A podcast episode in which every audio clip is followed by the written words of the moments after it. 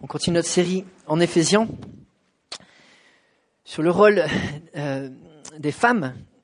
On a vu ça il y a deux semaines. Aujourd'hui, le rôle des maris, des époux, versets 25 à 33.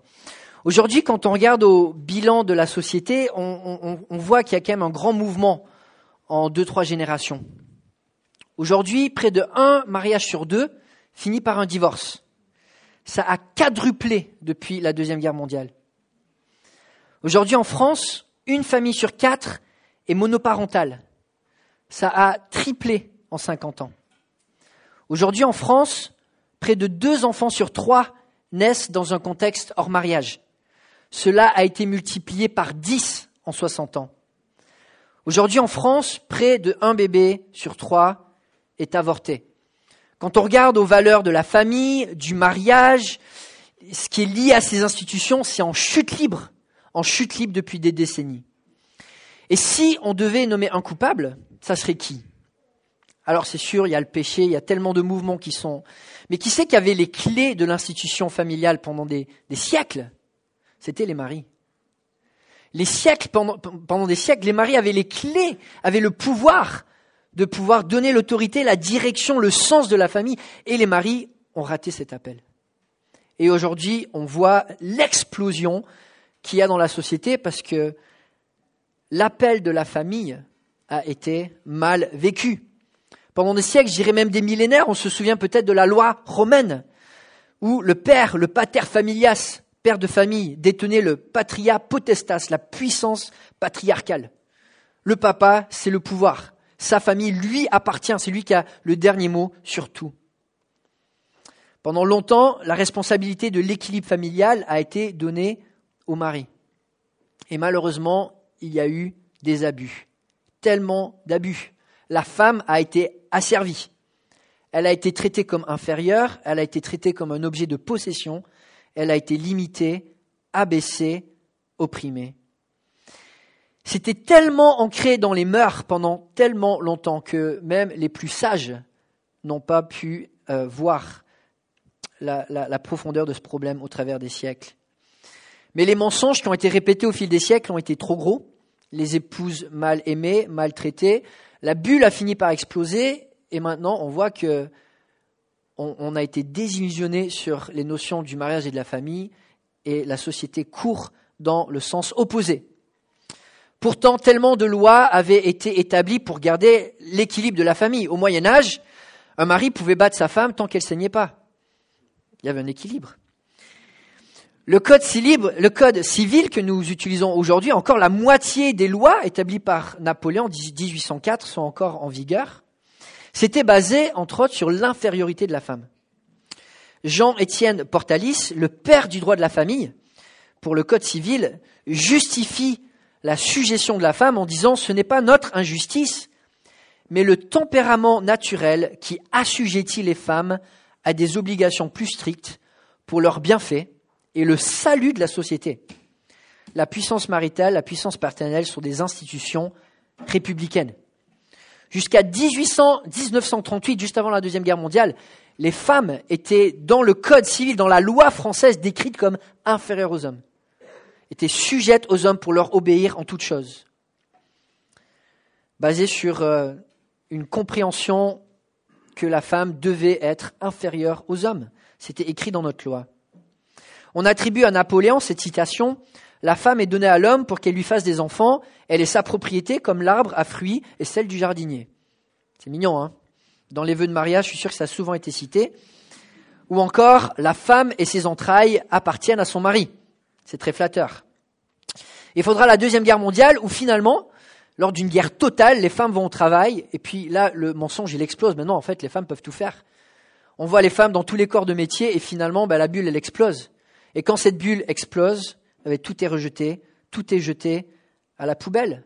Parce que l'équilibre familial, comme il avait été vécu dans la société, avait été basé sur le mensonge que la femme est inférieure à l'homme. On a tout jeté à la, poubelle, le mariage comme institution sociétale de base, l'idée d'unité familiale, l'idée d'unité du couple, l'idée de rôles différents dans le couple. Et aujourd'hui, on vit clairement une crise d'identité en ce qui concerne la famille, parce qu'on ne sait pas c'est quoi une famille. On ne sait pas ça sert à quoi. On ne sait pas c'est quoi le rôle d'une épouse, on ne sait pas c'est quoi le rôle d'un mari, on ne sait même pas c'est quoi un homme, on ne sait même pas c'est quoi une femme. Alors clairement, on doit apprendre du passé, les bonnes choses comme les mauvaises choses. Oui, la, la, société a été bâtie sur une image de la famille qui était mensongère, qui disait que la femme était inférieure. Ce n'est pas ce que la Bible enseigne. Mais il y a aussi des choses que nous avons perdues, l'idée d'ordre, l'idée d'unité de la famille, l'idée de stabilité. Aujourd'hui, les familles sont en désordre, instables, individualistes. Alors clairement, il ne faut pas s'attendre, comme on, s'y est peut-être basé pendant des siècles, à ce que la loi règle ce problème. Qu'une bonne loi puisse finalement mettre chacun à sa place et que la loi nous libère de cette tension. On le voit de plus en plus, au contraire, les lois de nos jours vont dans le sens opposé. Enfin, la loi des hommes, pas la loi de Dieu. Aujourd'hui, c'est ce que j'aimerais que nous puissions lire en Éphésiens 5, la loi de Dieu. Comment la Bible définit le rôle des maris. Parce que si pendant des siècles les maris avaient écouté cette parole-là, ben, le résultat, ça aurait été pas autant d'abus comme on a pu euh, en être les témoins.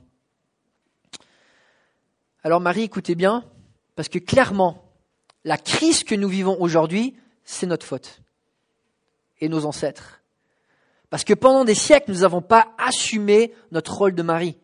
Nous avons utilisé ce rôle pour nos fins personnelles, plutôt que pour être des leaders serviteurs comme la Bible nous l'apprend. Et aujourd'hui, Marie, nous avons une occasion envers une génération qui a été complètement désillusionnée sur le mariage, de montrer ce que la Bible dit vraiment, de ne plus bâtir cette notion sur des traditions mensongères, qui dit que la femme sert à l'homme, mais sur la vérité de la Bible, que l'homme est un leader serviteur au service de son épouse, au service de sa famille. Nous avons une responsabilité pour notre génération de montrer la vérité.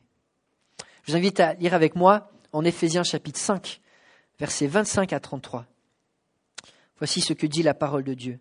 Marie, aimez votre femme comme Christ a aimé l'Église il s'est donné lui-même pour elle, afin de la conduire à la sainteté, après l'avoir purifiée et lavée par l'eau de la parole, pour faire paraître devant lui cette Église glorieuse, sans tache, ni ride, ni rien de semblable, mais sainte et irréprochable.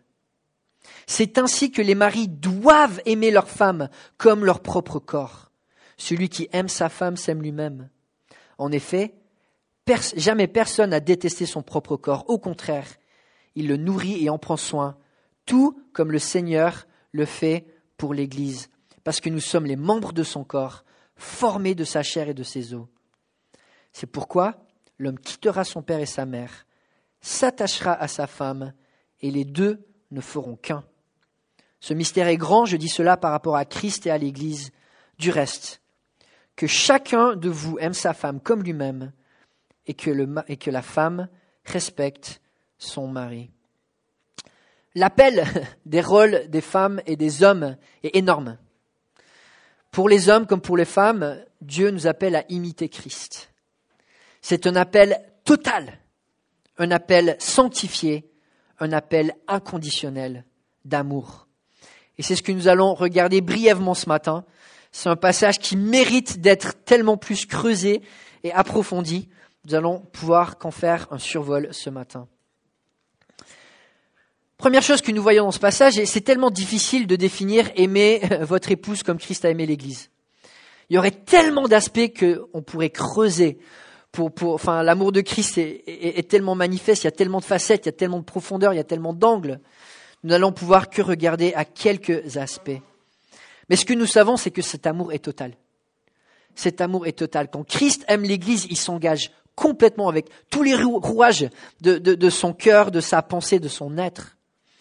Les maris sont appelés à aimer leur épouse comme Christ a aimé l'Église. On ne pourrait pas inventer un appel plus grand, un appel plus beau, un appel plus éloquent pour le mariage. Quelle responsabilité. Alors, comme je disais, on pourrait passer une vie entière, et on doit passer notre vie entière à creuser ce passage. Mais j'aimerais regarder juste à quelques aspects. Paul nous ressente sur Christ et nous ressente sur l'évangile où Christ se donne. Et j'aimerais regarder pour cette première partie trois aspects de l'amour de Christ. Premièrement, comment Christ aime l'Église Il l'aime d'un amour imbu de grâce, un amour immérité. Jésus aime en prenant l'initiative, il nous aime en premier. J'aime beaucoup Jean 1,16 qui dit Nous avons tout reçu de sa plénitude, grâce sur grâce. C'est comme ça que Christ aime, grâce sur grâce, quelque chose que nous ne méritons pas encore et encore et encore. Vous savez, quand on choisit une fiancée, on essaie de prendre une femme qui nous plaît, qui est belle, qui, qui est plus mature que nous si on y arrive. Enfin, en général, on y arrive. Christ, quand il a choisi sa fiancée, quand il a choisi son église, combien de défauts elle avait, hein? Combien d'imperfections. Et encore aujourd'hui, la fiancée de Christ, son église, c'est vraiment une œuvre en cheminement. À quel point elle est imparfaite. On connaît son histoire au travers des siècles, tous ses défauts, tous ses excès, toutes ses rébellions, sa passivité, ses distractions, ses compromis. L'Église ne mérite pas l'amour de Christ. Nous ne méritons pas cet engagement, cette générosité d'amour que Christ donne encore, encore grâce sur grâce sur grâce pour son Église. Et encore à l'heure actuelle, l'Église n'est pas apte de, rendre un amour similaire en retour à Christ, malgré tous ses efforts. Et la Bible insiste à plusieurs reprises que le mariage, c'est une grâce. Si tu es marié, tu ne mérites pas ta femme. Si tu es une épouse, tu ne mérites pas ton mari. La Bible nous dit, cette institution de Dieu, c'est un cadeau de Dieu. Ce n'est pas quelque chose qu'on peut prendre pour acquis. Et quand, Dieu nous donne ce cadeau, bah, la bonne attitude, c'est d'accepter l'autre comme une grâce et de s'offrir pour partager et communiquer cette grâce. Un époux est donc appelé à aimer son épouse sans que cela dépende de ses accomplissements, sans que cela dépende de ses prouesses, sans que cela dépende de sa réussite. C'est pas un amour au compte-goutte, voilà, je t'aime sous la condition que toi tu m'aimes, si tu m'aimes assez, ben, je t'aimerai autant. C'est un amour motivé par la grâce peu importe ce qu'on reçoit de l'autre, l'amour de Christ, c'est un amour qui va vers l'autre et encore et encore, chaque matin, quotidiennement, chaque pensée, matin, soir, en week-end, quand tu pars, tu penses comment est-ce que je peux aimer mon conjoint? Peu importe ce qu'on reçoit en retour. L'amour de Christ pour l'Église, c'est, grâce sur grâce. C'est, comme tu de, vider un océan à coups de, de canadair avec des trompes d'eau encore et encore et encore, et c'est jamais fini. Grâce sur grâce sur grâce. Ça coule, ça coule, ça ne s'arrête jamais.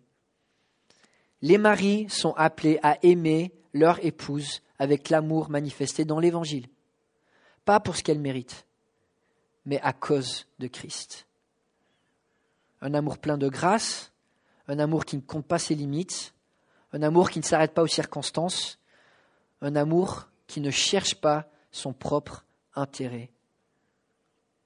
L'appel des maris est un appel élevé, un appel à imiter Christ, à refléter Christ et à refléter la grâce que Christ nous donne.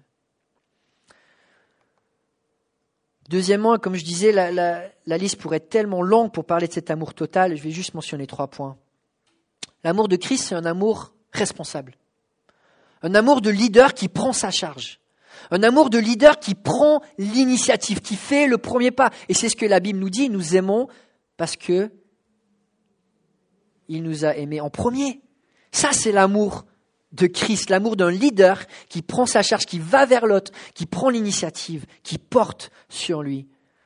Et c'est comme ça que les maris sont appelés à aimer. Un mari qui prend l'initiative d'amour au quotidien, un amour réfléchi, un amour renouvelé.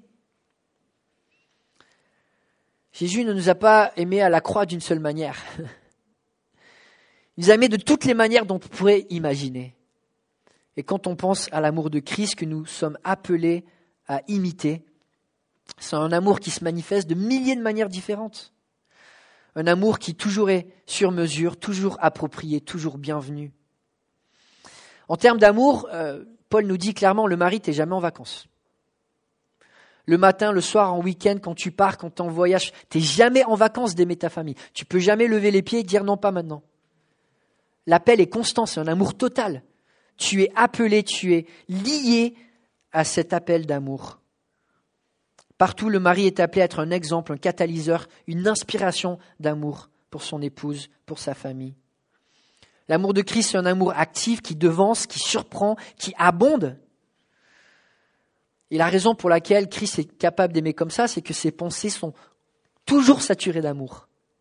Christ pense à l'amour complètement. Comment je vais pouvoir aimer mes enfants? Comment aujourd'hui je vais pouvoir apporter un enrichissement, un renouvellement, un confort, un encouragement?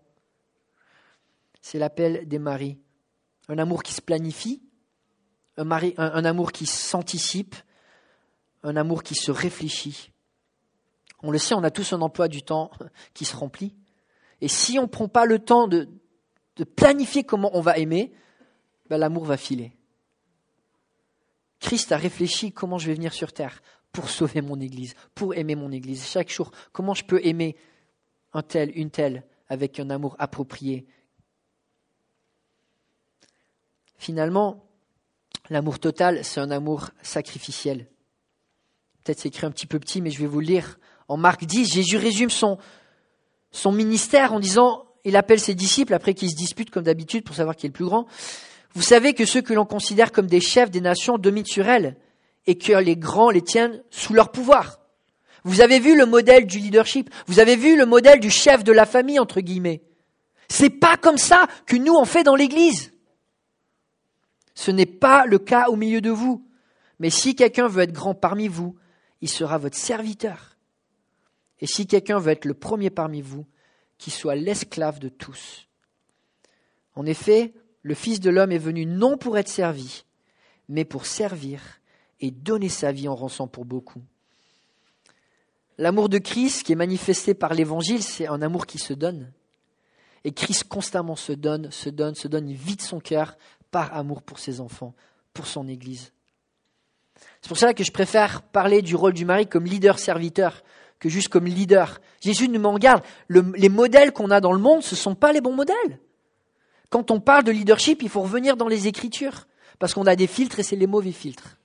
Il faut revenir sur ce que la Bible dit. Et lorsque la Bible parle des maris, c'est pas le rôle du patriarche qui dit bah, va me chercher de l'eau, va me chercher du, du, beurre, je fais ci, je fais ça et je bouge pas et c'est moi le chef. J'utilise ma femme parce que j'ai pas envie de me salir les mains. J'utilise mes enfants pour avoir une bonne réputation. C'est pas grave si je leur parle pas trop.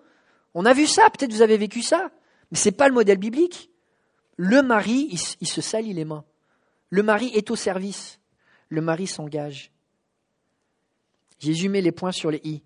La manière dont on vit le leadership dans l'Église, ce n'est pas la manière dont le monde vit le leadership. Un leader, c'est un serviteur. Et c'est l'appel du mari pour le couple. Comme je disais, le, modèle traditionnel qui pendant des siècles a régné en Occident, c'est pas le modèle biblique. Le modèle du, du mari, ses enfants lui appartiennent, sa femme lui appartiennent, et il les utilise pour ses propres fins. Non, le leader, c'est celui qui construit son entourage pour les libérer eux, pour qu'ils soient au maximum de leur potentiel. Un mari est un serviteur, un leader serviteur, comme Christ. Comme Christ, il est visionnaire et il inclut son entourage dans cette vision pour les élever. Comme Christ, il est compatissant, offrant la grâce autour de lui autant qu'il le peut. Comme Christ, il est courageux. Il challenge son entourage tout en portant sa charge. Comme Christ, il est doux et patient. Il est raisonnable avec ses attentes. Et il accompagne ceux qui sont dans son entourage. Comme Christ, il ne vit pas pour lui-même, mais pour la gloire de Dieu, pour l'amour du prochain. En Marc 9, 35, Jésus dit à ses douze, Si quelqu'un veut être le premier, il sera le dernier de tous et le serviteur de tous. Être le chef de la famille, bibliquement, ça ne veut pas dire de toujours avoir le dernier mot. Ça ne veut pas dire de, de garder tous les pouvoirs. Ça ne veut pas dire de garder toute la gloire. Être le chef de la famille, c'est celui qui va donner la vision pour élever son entourage et les honorer, même au-dessus de son propre nom. Et c'est ce que nous voyons dans la suite. Paul va parler de l'amour sanctifié. L'amour qui mène vers la perfection, vers la pureté, vers le meilleur potentiel que quelqu'un peut offrir. L'amour que Christ nous donne, c'est l'amour qui nous permet de devenir les meilleures versions de nous-mêmes. Et l'amour que Marie doit à sa femme, c'est l'amour qui va permettre à l'épouse de devenir la meilleure version d'elle-même. Cette version que Dieu a planifiée, que Dieu connaît en attirant son épouse en Christ, en la lavant dans l'eau de la parole, en la menant vers la sainteté. Verset 25 à 27, Marie, aimez votre femme comme Christ a aimé l'Église et s'est donné lui-même pour elle, afin de la conduire à la sainteté, après l'avoir purifiée et lavée par l'eau de la parole, pour faire paraître devant lui cette Église glorieuse, sans tache, ni ride, ni rien de semblable, mais sainte et irréprochable. Bon, désolé les maris, hein, vous avez entendu, hein, maintenant, euh, vous ne pouvez pas ignorer cet appel. Nous sommes appelés en tant que mari à conduire nos épouses dans la sainteté. L'appel est très, très élevé. Comme Christ conduit l'Église vers la sainteté, le mari doit encourager son épouse à cheminer vers la sainteté. Comme Christ utilise la parole de Dieu pour laver, renouveler purifier son Église, ben, le mari est appelé à ce que la parole de Dieu soit déversée dans son couple pour laver, renouveler, encourager son épouse. Et comme Christ un jour va faire paraître devant lui une Église pure et parfaite, le mari est appelé à s'investir parce qu'un jour Dieu va demander des comptes. Comment est-ce que tu as traité ma fille? Comment tu me la présentes aujourd'hui? Qu'est-ce que tu as fait avec sa sainteté? Comment as-tu servi pour lui permettre de devenir la meilleure version d'elle-même? C'est ma fille. Tu me l'as emprunté quelques années. Comment est-ce que tu me la rends? Nos épouses ne nous appartiennent pas, elles appartiennent à Dieu. Et un jour, nous allons devoir lui rendre des comptes. La sainteté, c'est pas un jeu dans la Bible. C'est pas un jeu. Donc Marie, tu fais attention à ce que tu regardes. Marie, tu fais attention à tes priorités. Parce qu'un jour, tu vas rendre des comptes à Dieu, comment dans ton couple, tu as mené ton épouse vers Christ.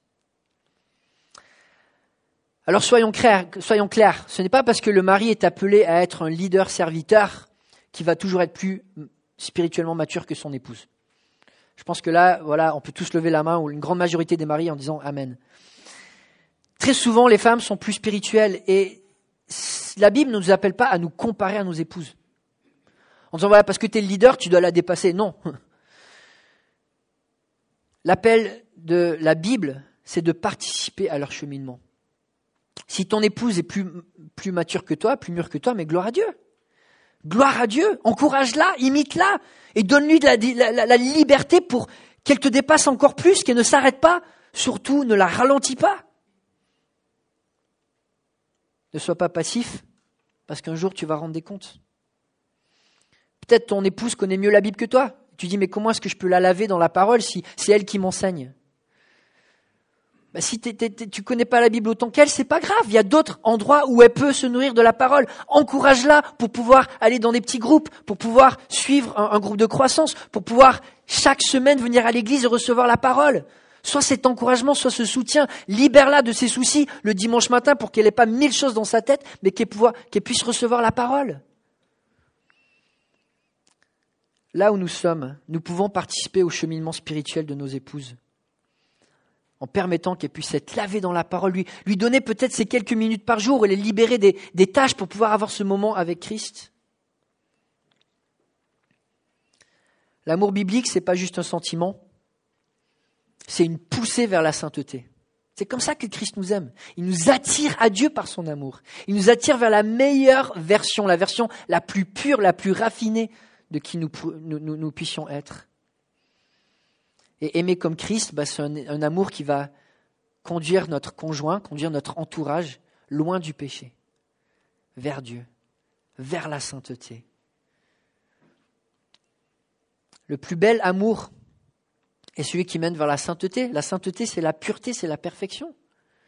Le plus bel amour va conduire le conjoint pour grandir, pour se rapprocher de Dieu. C'est une charge solennelle pour les maris. Nous sommes appelés à conduire nos épouses dans cette sainteté. Ce n'est pas un jeu. C'est une charge Et nous allons devoir un jour rendre des comptes à Dieu pour cela. Finalement, l'amour de Christ, comme nous le voyons dans ce passage, c'est un amour inconditionnel. Et Paul le dit clairement, il n'y a personne qui a, vraiment détesté son corps. On pense constamment à notre propre corps, constamment. Ton estomac, il te rappelle que tu faim. ton corps te rappelle que tu es fatigué ou que tu as envie de bouger. Enfin, constamment, tu penses à toi-même. Constamment. Et des fois, les gens disent, ben non, mais je, m'aime pas assez, je déteste mon corps. Non, en fait, tu t'aimes trop et t'aimerais une meilleure version de toi-même. Ça, c'est ce que la Bible nous dit. Paul dit, il n'y a personne qui se déteste. Et si t'aimes pas la version que t'es, c'est parce que tu t'aimes trop. Alors la confiance en soi, c'est autre chose. Mais l'amour propre, la, Bible nous dit, tu as, trop d'amour propre, ça déborde. Ton, corps, tes neurones, ça, fait que tu penses toujours à toi. Ça, c'est pas un problème. Donc utilise la même intensité où tu penses à toi pour penser aux autres, et notamment à ton conjoint. Verset 28, c'est ainsi que les maris doivent aimer leur femme comme leur propre corps. Celui, qui aime sa femme s'aime lui-même. En effet, jamais personne n'a détesté son propre corps. Au contraire, il le nourrit et en prend soin, tout comme le Christ le fait pour l'Église, parce que nous sommes les membres de son corps, formés de sa chair et de ses os. C'est pourquoi l'homme quittera son père et sa mère, s'attachera à sa femme, et les deux ne feront qu'un. Ce mystère est grand, je dis cela par rapport à Christ et à l'Église. Du reste, que chacun de vous aime sa femme comme lui-même et que la femme respecte son mari. Encore une fois, je m'excuse parce qu'on n'a pas le temps de rentrer dans, toutes les nuances, toute la profondeur de ce passage. Mais Paul nous donne une image qui est claire. Marie, homme, chrétien, chrétienne, quand tu, voilà, tu penses beaucoup à toi. Essaie de penser aux autres tout autant. De nos jours, comme je l'ai mentionné, on prend souvent ce verset à l'envers. Ouais, si je dois aimer mon prochain, il faut d'abord que j'apprenne à m'aimer. Vous l'avez peut-être entendu ça. Paul, il dit non, non, tu t'aimes déjà. Ça, c'est pas, pas ton problème, ça. Ton problème, c'est que tu dois, avec la même intensité dont tu penses à toi, dont tes neurones sont connectés à tous les besoins de ton corps, bah, réfléchir aux autres.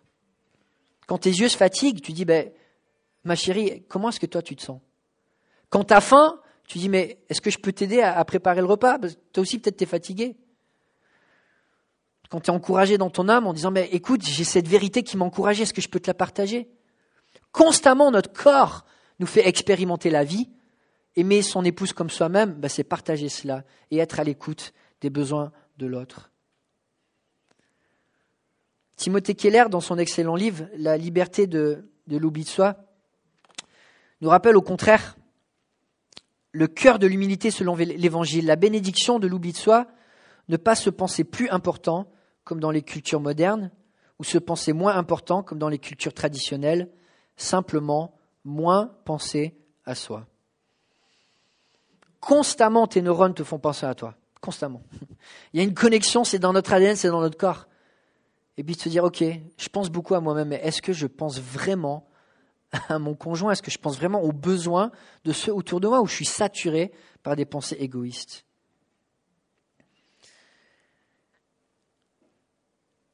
Et là, une fois de plus, bon, je parlais sur la, faillite de l'institution du mariage, l'a, comme on l'a vécu. Mais une des forces qui a tout renversé, qui a tout explosé, c'est, l'individualisme. On vit dans une culture où ça tout a tellement été individualisé que l'idée d'une unité de famille, l'idée d'une unité de couple est en train de disparaître. Et plus en plus, quand on regarde à des couples, c'est chacun a sa vie, ou chacun a son jardin secret, chacun a, ses cases, et puis on essaie de, bien vivre ensemble quand, quand, ça s'arrange, quoi. Mais la Bible nous dit que non, non, Dieu, quand il voit un couple, il voit un, il voit pas deux, il voit un. Et c'est pour ça que Paul il dit, ben, quand tu aimes ton épouse, tu t'aimes toi-même parce que vous êtes vraiment un. C'est pas divisible en couple, c'est pas divisible, c'est pas elle et lui, c'est c'est un devant Dieu. Dieu voit une unité que notre monde est en train de détruire. On ne comprend plus l'institution de la famille, l'institution de mariage, parce qu'on a été tellement individualisé que, c'est des concepts qu'on ne comprend même plus. Et Paul nous rappelle, la meilleure chose que tu peux faire pour t'aimer toi-même, c'est aimer ton conjoint, parce que vous êtes un. Et peut-être ça rentre pas dans les cases de notre société, comment on comprend les choses, mais Dieu nous le rappelle, parce qu'on a besoin d'en être rappelé. Si tu veux être heureux, aime ton conjoint. Si tu veux bénir ton, ton église, aime ton conjoint. Si tu veux être un témoignage dans la société, aime ton conjoint. Parce que c'est par là que ça commence, la bénédiction. Et c'est pour ça que l'amour dans le mariage ne peut pas être conditionné. Peu importe comment voilà, ton corps se sent, tu vas toujours être au service de, ton corps. Tu vas pas dire non, aujourd'hui je mange pas. Non, aujourd'hui je me, je me repose pas. Enfin, ça n'a pas de sens. Tu es à l'écoute de ton corps. Et de la même, la même manière, Paul te dit, tu es un avec ton conjoint. Donc tu ne peux pas conditionner ton amour. Tu ne peux pas mesurer au, quand tu as envie, quand tu n'as pas envie. C'est pas conditionnel dans le mariage. Tu aimes constamment, à toute opportunité, d'un amour total. Comme je disais, on est dans une génération qui a été complètement désillusionnée par le concept du mariage.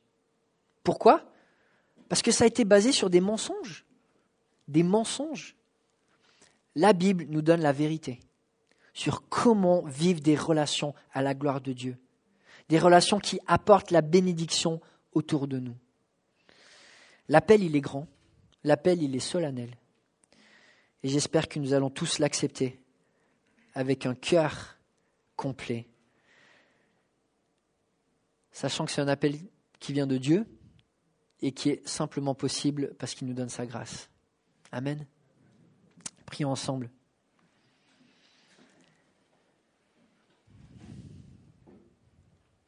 Oui, Père céleste, tu connais tous nos angles morts, tous les mensonges que nous avons acceptés, que nous continuons d'accepter, parce que nous comprenons mal ta parole, parce que nous l'interprétons mal, parce que nous avons les, filtres de notre culture, de notre âge. Père Céleste, quand nous creusons ta parole, on, on est face à face à la vérité. Et de nous de comprendre cet appel, d'imiter Christ dans son amour. Je te prie pour chaque personne présente ici, de nous de comprendre ce que ça veut dire d'aimer notre prochain comme nous-mêmes de ne pas être centré sur notre nombril, mais de donner, de servir, de se consacrer aux autres. Et pour les maris en particulier, Père Céleste, tu sais à quel point on a besoin de se repentir dans tellement de domaines. Aide-nous à cheminer pour aimer nos épouses, pour servir, pour comprendre, pour les mener dans la sainteté. C'est un appel tellement beau et un appel pour lequel tu nous accompagnes Merci parce que nous n'avons pas besoin de faire ça par nos propres forces. Mais c'est l'exemple de Christ que nous suivons et la force de Christ que nous avons. En son nom, nous prions. Amen.